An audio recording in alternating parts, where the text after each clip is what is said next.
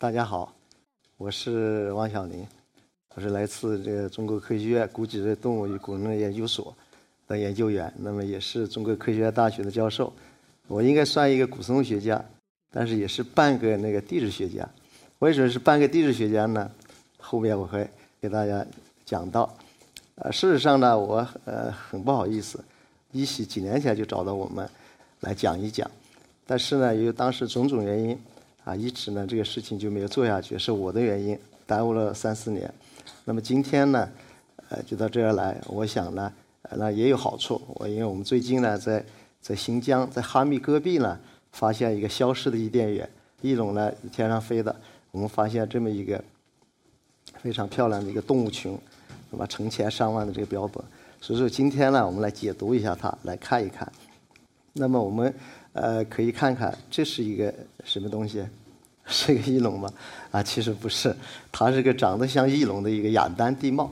你看前边嘴，后面一个头饰，是吧？像个展翅欲飞的样子。啊，我们的所有的化石呢，就就在这个大戈壁上，啊，寸草不生大戈壁上。下面呢，我们来几张这个照片，来让大家来找找，能不能找到化石？能看见吗？对吧？这个我想很好找的。对吧？我手指头指的就是，啊，指的就是，对吧？下面这是一个恐龙，大的恐龙就腿上的骨头，这是翼龙，翼龙很小，啊，骨头很细的。那么看看第二个，这一个能看出来吗？难度稍微大一点，这其实我手指的也是的。那你看看，它这样的，其实这是一个很大的东西，这是一个四节呃四节还五节脊椎，啊，一个颈椎，它呢有三四米长，这是很大型的一个恐龙。但这个恐龙呢，其实已经消失了，分化作用已经已经不多了。那么接着往后看，那这样能看出来吗？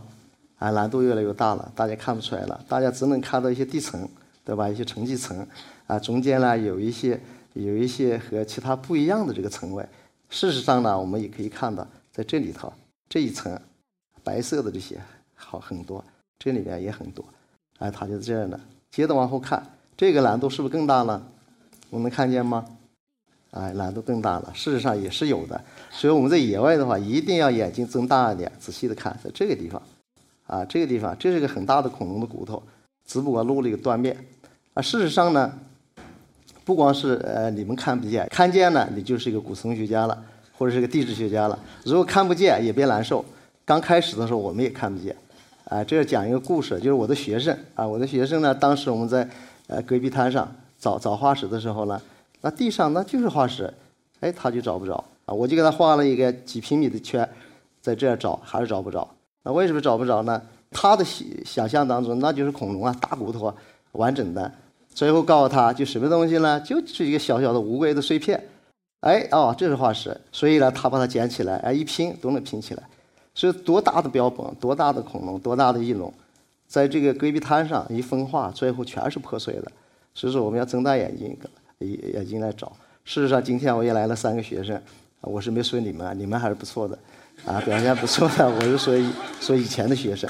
那么我们再接着往后看，这是我们在哈密这个戈壁里边最早见到的一批翼龙的化石。这是我记得很清楚，啊，是应该是零六年的五月十四号，我们进了这个大戈壁以后呢，哎，我们一看呢，地面上有这些骨头，大家能看出是骨头吗？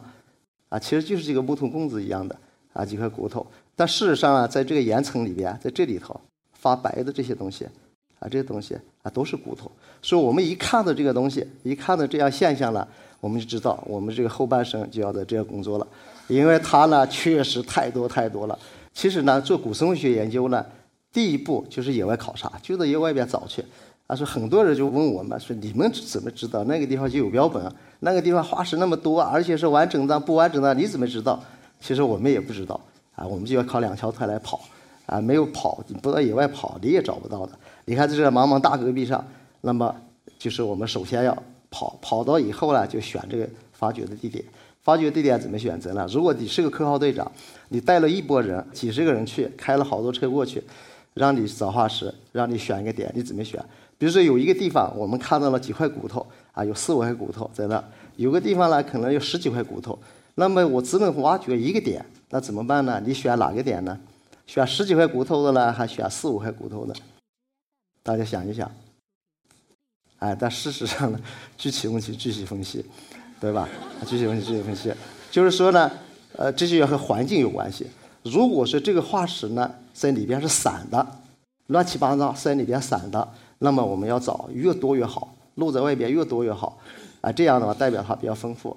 如果是里边是完整的，那么露出来的越少越好，因为露的多了等于是分化掉了，哎，露的少了呢，当然里边有可能有可能全在里边，那么另一个可能性呢就已经分化的剩那么一点点了，啊，所以这是首先一个选点，选了点以后呢。那么你就要以科学的采集，是在野外科学的采集呢，其实呢不能暴露太多的骨骼。如果骨骼暴露的越多，它就是破坏越严重。采回来以后，我们在实验室的专业的技术人员一点点修理。啊，修理是我们科呃古生物研究一个非常重要的一个环节，啊非常重要的一个环节。进行修理以后呢，那么科学家才进行研究。那么研究的同时呢，我们要对它进行复原，就跟这个岩层进行环环境的复原，然后在博物馆进行展览。那博物馆展览的时候，当然有几种形式了，形式很多了。一个就刚才我讲的，可能要把这骨架要立起来，啊，这研究生啊或者孩子们看到的，那博物馆是立起来一个骨架，一个恐龙啊，很很好。但事实上没几块骨头，大部分呢都是做的模型。但另外一种呢，就是我们要把原始的东西修出来，来展览下来。这样的话，可能提供那些原始埋藏的信息更多一点。那我们现在选的这个点呢，事实上你看的话，就在地表，就在地面。我们选了点以后，要进行科学的发掘。那么现在呢，我们可以看到这里边呢，其实我们支这个三脚架，就是我们要对翼龙进行发掘的话，因为因为它要发掘非常大的、非常大的块。大家知道为什么要找大块，不找一个小块呢？大家知道吗？我刚才讲到了，就野外发掘不能露很多骨头，不能露很多骨头的情况下，你要把大的岩石拉回去，啊，因为为什么呢？因为这个地方呢，现在我们观察了都是散的，而且呢，翼龙呢为了飞行的需要，骨头细细长长，细细长长，如果你踩到小了，那么就很不完整了，就一块骨头你不可能完整。所以说我们要采最大的，所以当时采的时候非常困难。我们要打石膏打包，然后呢用这个三角铰链，这两三栋的标本，我们要把它拉起来，然后车开进去，然后放到车上再拉回来。这工作呢是非常非常辛苦的。那么事实上呢，后来呢，我们也改进了一些。那么我们为什么外面包层塑料布呢？在这个戈壁滩，在这种环境里面的这些标本，包括岩石啊，都有很多的碱、盐碱的东西。如果受潮以后呢，它就反碱，反碱以后表面呢，就像癌症似的、癌细胞似的，一点点往里面侵蚀。但现在我们看到这两个标本，这是当时在我们野外看到一个蛋。到后来呢，你看，哎，很快就这样的了啊！一受潮这样的了。刚开始我们不知道，都是石膏直接打包。后来发现呢。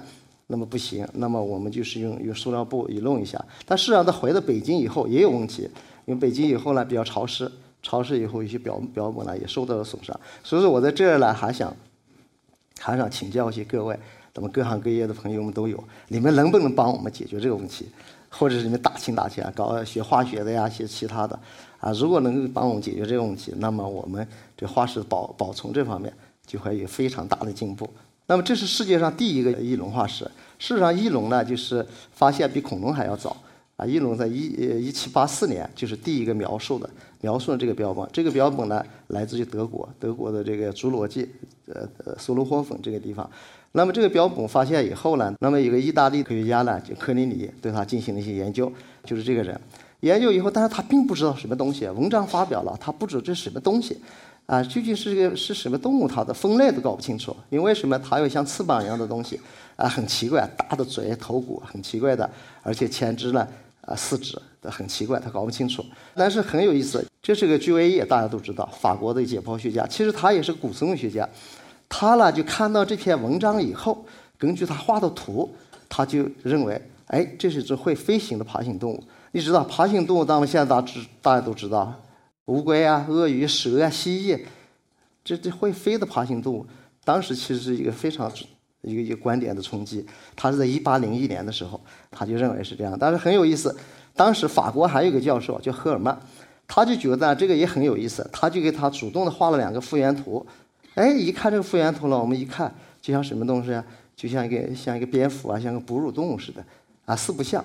而且他建议了，是不是是中国传统文献里面的这个凤凰？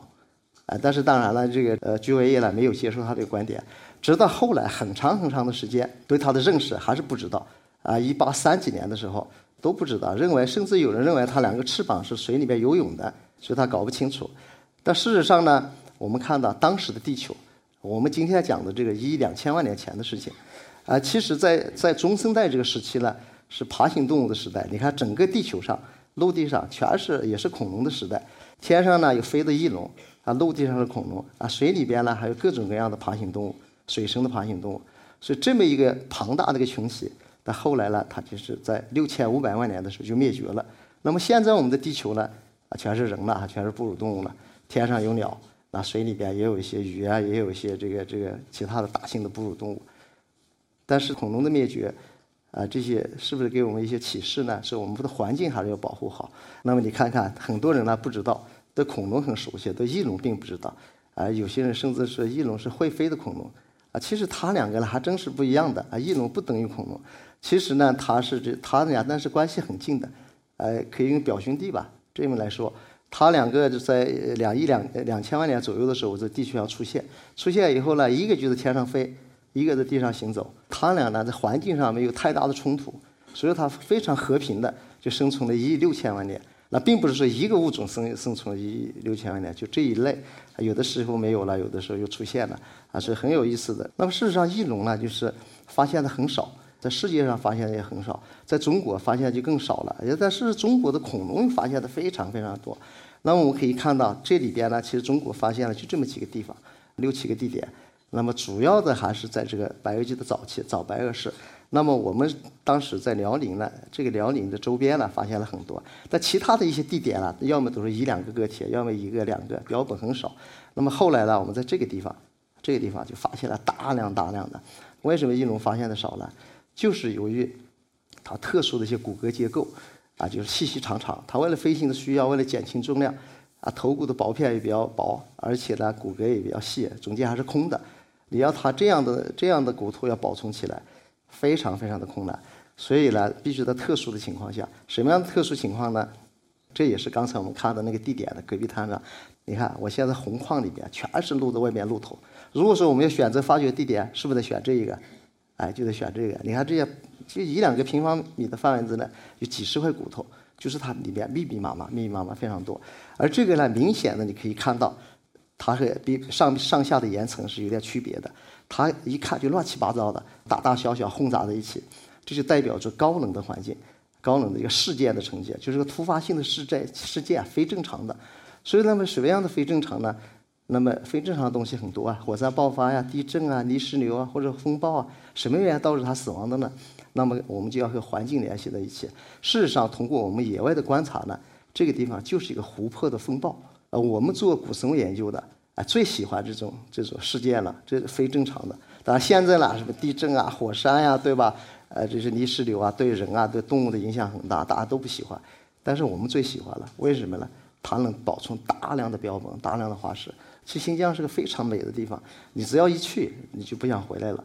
我们在这个地方呢，从零六年开始，整整做了十几年的工作，连续每年要去两个多月，在那戈壁滩上。没没有人烟的地方，而又没有通信的信号，我们去了。你看我们非常辛苦，但是我们发现以后呢，还是非常高兴的。啊，大家呢其实都是非常灿烂的笑容，就发现了乐趣。事实上我们辛苦在哪呢？早上呢就是北京时间出发，到晚上新疆时间回来。当时的路都不好走，所以我们去的话基本上要走要走三个半小时才能进去，三个半小时出来，七个小时。那么我们在戈壁滩上就感觉呢，时间过得特别特别的快。事实上呢，我们的发现呢，从零六年、零七年就有很重要的发现，但是我们为什么一直没有没有进行这些文章的发表啊，或者成果的发表呢？就是为了保护它啊，因为大大家都知道，新疆呢有个特殊的情况，就是戈壁滩很多，大量的玛瑙啊、风棱石啊，一些一些风吹的一些漂亮的漂亮的石头，所以很多这个我们新疆的朋友呢，啊都要去捡石头去。如果这个地点知道了，他并不是有意的，他可能好奇，他就抠抠抠，不就破坏掉了吗？而且这个遗址保护呢非常重要，所以我们直到一四年呢和地方政府合作，我们感觉保护上可以保护了，那么我们才把这个文章发表了。啊，这一个呢其实是我们做了一个复原图，发表在这个《现代生物学》。那么这是一个标本，我们看到这个标本里边呢，大家能看到什么东西吗？乱七八糟骨头很多，是吧？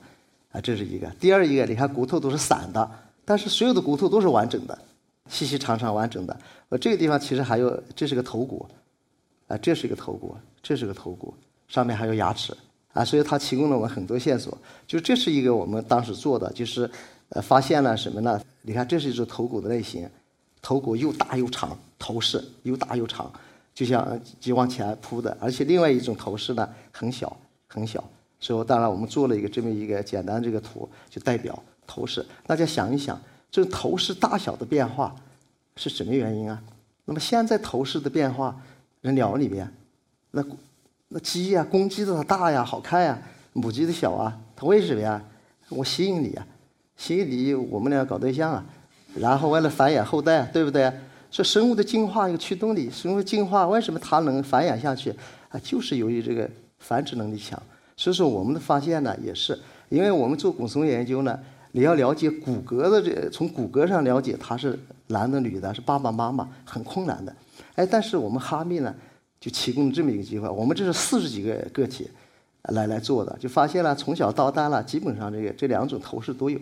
所以说呢，我们就有一个一个成果，就是什么呢？就是这个。头饰的变化呢，就代表它的雌雄的这个个体的变化。事实上，翼龙有好多各种各样的头饰，你看它各种各样的头饰。那么这个头饰更大了，你看这巴西发现的，你看这么大的头饰，它这个头饰干什么用的呢？那么第一是性别展示，第二一个是干什么的呢？它在飞行时候的那个那个平衡，而且在水里面捕食的时候，它是为了为了准确性。那我脑袋上啥也没有，我往下飞的时候脑袋来回摆，我能抓住鱼吗？抓不住。所以它为了头上，为了为了准确性，啊，这一种巴西的这个呢，还有一种功能，它干什么的呢？它是那个像我们的暖气片似的散热的。翼龙现在认为呢，它是一个温血的动物，热血的动物。它为了为了保持恒定的体温，它就会呢有一些有些散热的地方。其实，在一些标本上发现一些沟和槽状的痕迹，就像我们暖气片一模一样的，啊，就散热的。所以说，我们刚才的发现呢，也就说明有些翼龙的头饰呢。它很多同一个类群的或者同一个属种的头饰都有，但头饰大小上差别。但如果没有头饰和有头饰，那可是不同类类型的。啊，你头上长那个长那个长那个东西，我头上没长东西，那完全是不一样的啊，两种东西。啊，头饰都有东西，但是大小不一样。我是男的，你是女的，啊是这样的。这个标本呢，大家一看。啊，觉得好像是不是挺大的？其实很小的。上边呢，你看有很多很多东西，两个头骨，这是一个头骨，你看牙齿都有。啊，这是一个头骨，这个头骨虽然没了，就留下牙齿分化掉了。当时我们最早发现的时候，就这么一点点，啊，一点点。但是我们修出来以后呢，它有什么东西？这肱骨这个地方有很多很多肱骨，很多很多，有六七个。然后呢，还有一个蛋，你看这个蛋，啊，这个蛋我们刚开始修出来以后，并没认出来。呃，是是很奇怪的，是你们没认出来是正常的呀。我们修理出来，我们都认不出来，只还是干这个玩意儿的，还都认不出来。所以是没关系的。如果是你们稍微关注一下，你很快就会成为一个一个古生物学家了，啊，这是我们发现的。现在我们把这个呢叫实际上第一个三维立体蛋。为什么三维立体呢？你一看它就是一个和我们蛋一样的，对吧？但是以前呢地层里面有挤压，它都是它都是压扁的，啊，这是三维立体的。那么我们对这个标本进行一些研究，你看研究以后呢，你看，首先咱们第一眼看它是软的，对吧？塌下去了，软的。再仔细看呢，表面上有一些脆性的裂纹，就是它还有硬的，还有硬的。哎，所以我们进行了一些对比啊，就这个蛋呢是个锦蛇的蛋，就现代的好多蛇的蛋都是软的，所以说我们对比呢是一模一样的。因为翼龙也是爬行动物，蛇也是爬行动物。后来我们对它的呃这个表面进行一些纹饰的一些研究，显微结构的研究，然后。蛋壳进行研究，还发现了表面还有一些气孔，啊，这些气孔呢，就是里边和外面交流的，就证明它必须在一些，呃，在水里边，想在水边上生存。那么呢，它而且这个为什么软的呢？就里边的鞘膜软的地方呢比较厚，外边的钙质层呢比较薄一点而已。那么说到这儿呢，我们就讲到世界上第一个胚胎，这也是我们零四年，在我和我们一个同事周正和院士，我们在 Nature 发表的。但是世界上第一个，它是压扁的。从这个标本我们来看呢，它完全成熟了，就是牙齿呀、它的生呃骨骼啊、翼翼膜啊、毛都有了。所以说，我们认为它是个早熟性的一个一个一个胚胎。就是它出生以后呢，就可以走。这里边呢，就涉及一个早熟和晚熟的问题。比如说鸡鸟鸟出生的时候，鸡鸭鹅这些这些不会飞的原始面的鸟出来的孩子呢，它都长毛的，睁开眼睛自己跑，自己吃东西。但是对一些进步的一点鸟呢，比如说喜鹊呀或者燕子啊，啊，它孩子出来以后还得父母照顾，抓虫子吃，身上不长毛，啊，啊，这早熟和晚熟的。所以从翼龙来讲的话，就完全是从这来看，完全是早熟的。但后来我们发现另外一个标本，是我的我们一个同行发现的。那么这个地方有一个蛋和一个标本在一起。那么后来很有意思，我们发现它的反面，我们发现了，除了除了另外一个蛋，它屁股后面这个蛋之外呢，哎，它肚子里面还有一个蛋。哎，这两个蛋，这个两蛋两个蛋就很有意思了，就说明呢，这只翼龙和现在的爬行动物一样，它双输卵管的，就和鳄鱼一样，鳄鱼一次它下两个蛋，有过去恐龙也是下两个蛋的，但是鸟呢已经是退化了，变成一个蛋啊，一个单输卵管的了，它一次下一个蛋，所以说呢，这个翼龙呢，我们这个地方就搞清楚了，当然讲讲鳄鱼了，我们和这个。呃，三亚一个临水的鳄鱼养殖场合作，这个鳄鱼其实和鸟的关系很近，和恐龙和翼龙关系那就更近了。所以说呢，我们要将筋弄骨，将骨弄筋，进行一些一些对比，看看这两个棍子是干啥呢？啊，我们采一些这个死的这个鳄鱼呢，埋在地上，过了几年，我们把它骨头取出来，就在就在那湖边上，那里边全是啊，全是鳄鱼，你不挡的不把我们咬了吗？不把我们吃了吗？啊，所以要挡一下。啊，其实你看，我们这个科考队员也挺高兴的。你看两边都是都是鳄鱼，搞不好掉下去你就没命了。但是大家还是挺高兴啊，挺高兴，赶紧看一看。嗯，所以说呢，我们把这蛋取回来呢，我们要取回来进行一些室内的一些研究研究工作。研究工作呢，那取蛋的时候你要小心。那个鳄鱼把蛋下在那儿，它做一个巢，和鸟一样做巢的，趴在那儿下蛋。下完蛋以后呢，一般能下十几枚，但甚至六七十枚。然后你要小心了，那个受精卵那个蛋呢？你不能不能动的，你一点不能动的，动了就不行了。所以这小孩子呢，呃，这个蛋就是一般七八岁的时候性成熟就开始下蛋了。但小的蛋呢小一点，但大的妈妈了蛋大一点。我们想知道这大小具体孩子多大呀？所以这我两个学生的这个测量啊测量啊，其实变化不大。大的呢就是大蛋呢二十六七公分，二十七八；小蛋呢二十四五，其实差不了几公分，但是胖瘦有点差别。啊，不一样的。事实上呢，这个蛋要出壳的时候呢，它这这它是七十多天就出壳了。出壳以后呢，比较强壮的呢，它就把蛋顶顶出来了。它小的呢，那弱一点顶不出来，顶不出来怎么办呢？哎，你在里边在里边叫，你知道它怎么叫吗？哎，像鸟叫似的，咕咕咕咕咕咕，哎，这种叫法，是我们把它打破，就把它拿出来了。但事实上呢，这孵化的时候能控制它的温度，温度控制它的性别。爬行动物是这样的。它如果我记得没错的话，三十一点五度的时候，它就是什么呢？它就雌雄差不多的。温度高了，比如三十三十二度，它是雄性的；三十一度，它雌性多一点。所以说呢，正因为这种原因，就有一种观点认为呢，恐龙的灭绝和这个有关系的。就当时地球温度一变化，升高一两度，那孵化出来全是男的呀，对吧？没有女的，它也不能繁殖，不繁殖它不灭绝了吗？当然，这是其中的一个观点了。事实上呢，我们这是第二篇文章，就是最近的这个在 Science 上发的，当然影响很大了。这个也有一些评论，但是我们就发现一些很多胚胎了。但是这是一个标本啊，这是一个标本，密密麻麻全是好多蛋，有两百多个蛋，还有一些头骨啊，还有头后骨啊，里边还有胚胎，三维的胚胎。为什么讲三维胚胎呢？我提供给我们的信息是更多的啊。这这是其中的一个胚胎，我们可以看到这些有些骨头、头骨。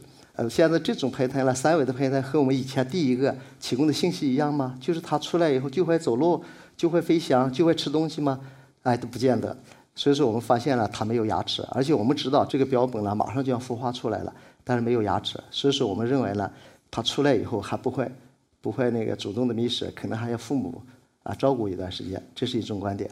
另外一个呢，我们从这个标本来看呢，其实这个肩胛骨肩胛骨突这个地方啊，肩胛骨这个地方。它还没发育，它这个肩胛骨突是干什么的呢？它是负责负责这个抬升飞行、抬升翅膀的这个这这个肌肉的大圆肌这个肌肉的。它没发育的话，它就是就飞不起来。这是我们做了个 CT 扫描啊，CT 扫描就这样一个骨骼，就发现呢，它里边很有意思。它的什么呢？它这个这块骨头不发育，这什么骨头啊？这肱骨，肱骨不发育，但它的股骨、股骨头什么都有了啊，股骨头都有了，就它前肢呢。发育不完整，后肢呢已经发育的非常完整了，就是因为它出生以后可能只能只能走，不能飞。那让，我们做了一些骨组织学的工作，把骨骼切片，看它多大岁数。现在看这个恐龙啊、翼龙多大岁数，哎，就是要切切片研究，就发现了它这个骨头啊，从胚胎啊到这个呃成年的，这些好多这些骨头的组织结构呢，都是都是长得速度非常快的，而且这个从这个亚成年到成年了，就发现了。他已经是性成熟了，他只两岁的时候死的啊，就是说长得非常非常快。今天一个一个这个我们的遗传学家讲到啊，是长得快就是这寿命短嘛，好像我好像这样的。那么我们和赵传合作做了一个做了个复原图啊，你看后背景是个大的湖，前面呢，你看妈妈还在照顾他呢。那事实上，这个当时这个复原图呢，我们对这个也做了好多次的改动。刚开始是啊这这个山比较大，离得近。但事实上呢，这么大的量，现在我们发现的量大到什么程度了？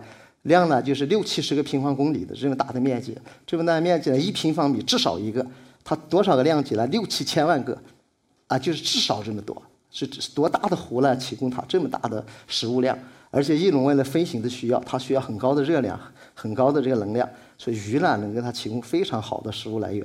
所以说呢，我们现在你看画的这张图呢，就是就是你可以看到，这大风暴直接要要来了，要来了，所有的翼龙啊，地上的、天上的、湖里的都卷在一起，快速的埋藏。为什么它是散的？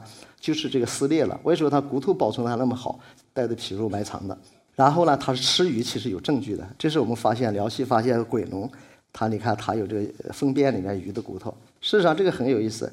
这个呢就是和巴西这个玩具翼龙也是一样，它一个头饰非常非常像。